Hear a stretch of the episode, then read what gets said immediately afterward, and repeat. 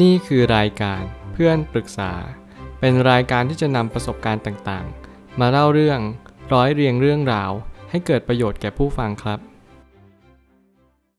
สวัสดีครับผมแอดมินเพจเพื่อนปรึกษาครับวันนี้ผมจะมาชวนคุยเรื่อง หนังสือ Life of the Stoic The Art of Living from Zeno to Marcus Aurelius ของ Ryan Holiday and Stephen Hanselman เมื่อการที่เราจะมานั่งคุยปรัชญากันนั้น ไม่ใช่เรื่องบังเอิญอย่างเด็ดขาด นี่เป็นบทสนทนาที่มีคุณค่าและส่งคุณค่าอย่างยิ่ง เราจะได้เรียนรู้จากปรัชญาในชีวิตมากยิ่งขึ้น ผ่านคนที่เขาเป็นนักปราชญ์ในการใช้ชีวิตประจำวัน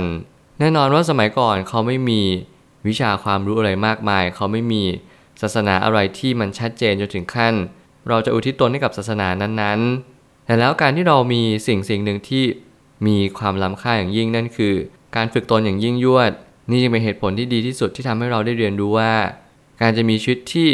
มีประโยชน์และมีคุณค่ารวมไปถึงมีความหมายได้นั้น จึงเป็นสิ่งที่ง่ายดายมากยิ่งขึ้น การกระทำที่ง่ายดายนี้ไม่ได้หมายความว่า เราจะทำมันอย่างง่ายดายแต่มันจะต้องประกอบไปด้วยความมุ่งมั่นปรารถนาในสิ่งที่เราทำอย่างเถนตรง ถ้าเราเป็นคนที่กลับกรอกไปมา โลเลไม่มีจุดยืนที่ชัดเจน เราจะไม่สามารถเป็นนักปราชญ์ที่ดีได้เลย รวมไปถึงวิชาปรัชญานี้ล้วนก่อเกิดจากนักปราชญ์เหล่านี้นั่นเอง ผมไม่ตั้งคำถามขึ้นมาว่า ใช้ชีวิตให้สมกับชีวิต คือการใช้ชีวิตอย่างนักปราชญ์ซึ่งมีผู้คนมากมายตั้งแต่ซีโนไปจนถึงมาคัสเอลเรียสการที่เราจะไปนั่งค้นหาว่าใครเป็นนักปราชญ์นั้น จึงไม่ใช่สิ่งที่สมควรเลย ปรัชญานั้นมีสำหรับคนทุกคน แต่ไม่ใช่คนทุกคนที่จะนำปรัชญานี้มาใช้ ผมคิดว่าปรัชญาคือวิชาของหลักในการที่เรา นำสรรพสิ่งตามความเป็นจริงเนี่ยมาปรับใช้กับชีวิตประจำวัน มันจึงเป็นคำพูดที่ไม่เหมือนคำพูดที่เราสนทนากันทั่วไป แต่มันเป็นคำพูดที่ทรงคุณค่า และเราสามารถนำไปปรับใช้กับชีวิตประจำวันได้อย่างแน่นอน นี่ยังเป็นการขนานนามว่าปรัชญานี้จึงเป็นสิ่งที่ควรปลูกฝังในจิตใจ และควรทำให้ก่อเกิดในจิตวิญญาณของเราทุกๆ คน การเป็นนักปราชญ์ได้นั้น ก็จึงหมายความว่าเรานี้นำปรัชญามาคุยทุกวัน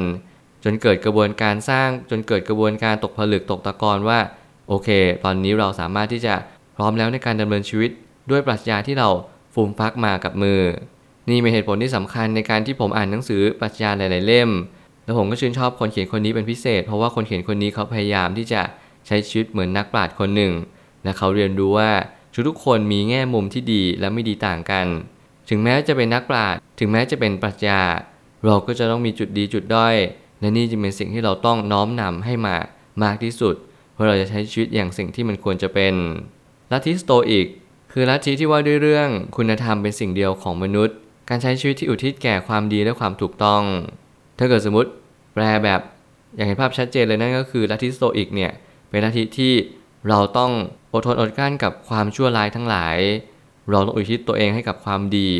ความสูงส่งในชีวิต เหมือนที่เรียกว่า higher self สิ่งที่สูงหรือว่าเหนือกว่าตนเอง นี่เป็นสิ่งที่ล้ำค่าที่สุด และเป็นสิ่งที่ทำให้เรารู้ว่าเรามีชีวิตเกิดมาเพื่ออะไรแน่นอนลัทธินี้ไม่ได้เกิดขึ้นมาลอยๆ มีคนสร้างมันขึ้นมา มีคนเชื่อมันว่า จริงๆ แล้วการที่เราทำบางสิ่งบางอย่างอย่างหนักหน่วง เช่นเราทุกข์ไว้ก่อน เช่นอดทนไว้ก่อน มันมีความหมายอะไรกับชีวิตหรือเปล่า ผมกลับมองว่าปรัชญามักจะมีความเชื่อมโยงกับธรรมะ มักจะมีความเชื่อมโยงเป็นเนื้อเดียวกันเลยด้วยซ้ำซึ่งแยกออกจากกันไม่ได้ นั่นหมายความว่าการให้เราศึกษาปรัชญา มันก็ถือเป็นส่วนหนึ่งของการศึกษาธรรมะนั่นคือความเป็นจริง ต่อให้คุณจะไปลัทธิเต๋าลัทธิเซน หรืออะไรก็แล้วแต่ที่มันเกี่ยวโยงกับฝึกตนหรือฝึกเบอร์ตนเอง นั่นก็จึงเป็นเหตุผลว่าเราควรจะน้อมนำลัทธิสโตอิกเอาไว้อีกแง่มุมหนึ่งเหมือนกัน สิ่งเหล่านี้เป็นสิ่งที่เน้นย้ำว่าเราทุกคนกำลังอยู่บนท่ามกลาง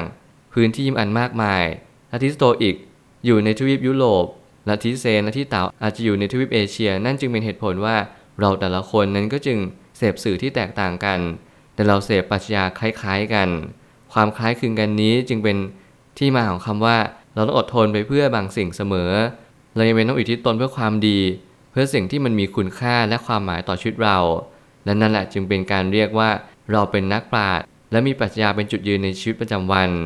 ซึ่งในมุมมองของความสุขในการใช้ชีวิตแบบลัทธินี้ ย่อมบ่งชี้ไปในจุดที่เรียกว่า ความเจ็บปวดนั้นย่อมมอบความสุขให้กับเราได้หรือไม่ นี่เป็นการตั้งโจทย์ที่ยากมากๆ อีกแง่มุมหนึ่งว่า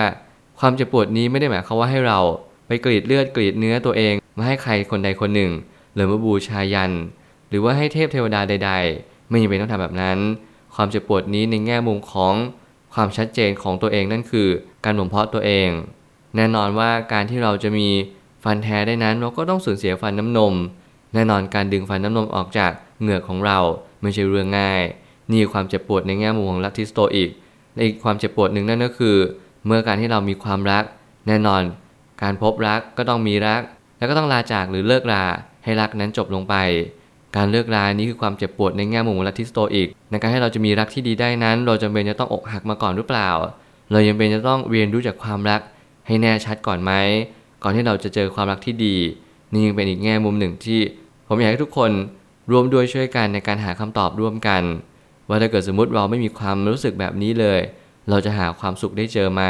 หรืออีกในยะหนึ่งนั่นก็หมายความว่าถ้าเกิดสมมติเราไม่รู้จักความเจ็บปวด เราก็ไม่รู้จักความสบายใจ ความสบายใจนี้อาจจะเป็นอีกแง่มุมหนึ่งของความเจ็บปวด ถ้าเราไม่มีความเจ็บปวด เราก็จะไม่รู้เลยว่าความสบายใจอยู่ในแง่มุมใด มันคืออาจจะเป็น part ตรงข้ามกันรวมถึงอาจจะเป็น part เดียวกัน เหมือนมีมืดก็มีสว่าง พอมันสว่างเสร็จมันอาจจะมืดต่อไป นี่ยังเป็นสิ่งที่เราเรียนรู้ในชีวิตประจำวันมากยิ่งขึ้น ให้เราก็ค่อยๆ มาทดสอบกับตัวเองว่า เราควรจะเรียนรู้จากอะไรให้มากขึ้น ความยอดเยี่ยมนั้นต้องประกอบด้วยความถูกต้อง และการใช้ชีวิตเพื่อการเสียสละ ทั้งสองสิ่งนี้คือแม่บทของการใช้ชีวิตอย่างนักปราชญ์นั่นผมไม่ได้เชิญชวนแน่นอนว่า ให้ทุกคนมาเป็นนักปราชญ์เหมือนกันทุกคน แต่ผมเชื่อว่าบางคนที่มีแง่มุมต่างๆ เช่น เขาเชื่อว่าชีวิตเขามีสิ่งที่ไม่เหมือนกับคนอื่น เขามักจะมองโลกที่แตกต่างอย่างสิ้นเชิง เขามักจะไม่ค่อยมีเพื่อน เขามักจะเก็บตัวอยู่กับ ตัวเองคนเดียว และไม่แน่มันอาจจะมีพลังพิเศษในตัวเองอย่างแน่นอน นี่เป็นเหตุผลว่าเราต้องเรียนรู้จากตัวเองให้มากขึ้น รับรู้ว่าลัทธินี้ไม่ได้ลัทธิเพื่อการเสียสละเพื่อความถูกต้องเพียงอย่างเดียว แต่มันเป็นลัทธิของการที่เรารู้จักตัวเองมากขึ้น รู้ว่าชีวิตนั้นควรมีเป้าหมายหรือบุตรหมายเพียงทิศทางใด ถึงแม้ว่าเราอาจจะไม่ได้เป็นนักปราชญ์กันทุกคน แต่ผมเชื่อเสมอว่าทุกคนมีโอกาสสูงมากที่จะเป็นนักปราชญ์ในอนาคต ไม่ว่าจะเป็นชาตินี้หรือชาติหน้า ถ้าเราเชื่อเรื่องเวียนว่ายตายเกิด แน่นอนเรื่องราวเหล่านี้จะเป็นสิ่งที่เราค่อนข้างมั่นอกมั่นใจเลยว่ามันจะอยู่ติดตัวเราไปตลอด การศึกษาในวันนี้ล้วนส่งผลให้ชีวิตของเราดีขึ้นได้อย่างแน่นอน ถึงแม้ว่าเราอาจจะไม่ได้เข้าใจโลกในวันนี้ ภายในแค่วันเดียวเดือนเดียวหรือว่าปีเดียว แต่ว่าเราอาจจะทำให้เรามีความจะลงใจมากขึ้น และมีความสบายอกสบายใจมากขึ้น นี่แหละจึงเป็นเหตุผลที่สำคัญยิ่งของการที่เราศึกษาเรื่องของปรัชญาเรื่องของการเป็นนักปราชญ์ เพราะมันจะทำให้เรามองเห็นและมีความสุขในชีวิตประจำวันมากยิ่งขึ้น สุดท้ายนี้ ทั้งนี้ อดีตการมาสอนเราว่า เวลาไม่เคยเปลี่ยนคน และคนก็ไม่เคยถูกเปลี่ยนไป มนุษย์นั้นยังคงเดิมในเรื่องของการหาความสุข และการปลดเปลื้องทุกข์แน่นอนการปลดเปลื้องทุกข์เป็นสิ่งเดียวเท่านั้นที่เป็นเป้าหมายในชีวิตประจำวันของเรา ถึงแม้เราจะไม่รู้ว่าเรานี้กำลังบ่ายหน้าไปยังการปลดเปลื้องทุกข์ทั้งหมด แต่เราก็มักที่จะหาความสุขอยู่ทุกเมื่อเชื่อวัน บางคนหาความสุขระยะสั้น บางคนหาความสุขระยะยาว บางคนรู้ดีว่าความสุขระยะสั้นหรือระยะยาวก็ล้วนจะต้องจบลง เขาเริ่มหาความสุขภายในตน คนบางคนรับรู้ว่า สิ่งที่เรียกว่าความสุขนั้นอาจจะไม่มีอยู่จริง ความสุขเป็นแง่มุมหนึ่งของความทุกข์ ความทุกข์ที่เพิ่มขึ้นหรือลดลงนั่นแหละ จึงตีความได้ว่านี่คือความสุข หากเราเรียนรู้ได้มากขึ้นว่าลัทธิสโตอีกนี้ เป็นลัทธิที่มีอยู่มาก่อนนานมากแล้ว แล้วมันก็เชื่อมโยงกับธรรมะ เชื่อมโยงกับลัทธิต่างๆ เราจะสามารถนำมาประยุกต์ใช้กับชีวิตของเราได้ อย่างดีเยี่ยม นี่เป็นทั้งโอกาสและเป็นทั้งขุมทรัพย์ให้เราได้เรียนรู้ ว่าชีวิตเราสามารถหาความสุขได้แค่เอื้อม ถ้าเราเปิดใจเรียนรู้มัน ผมเชื่อว่าทุกปัญหาย่อมมีทางออกเสมอ ขอบคุณครับ รวมถึงคุณสามารถแชร์ประสบการณ์ ผ่านทาง Facebook Twitter และ YouTube และอย่าลืมติด Hashtag เพื่อนปรึกษาหรือ f r ร e n d t a l k ด้วยนะครับ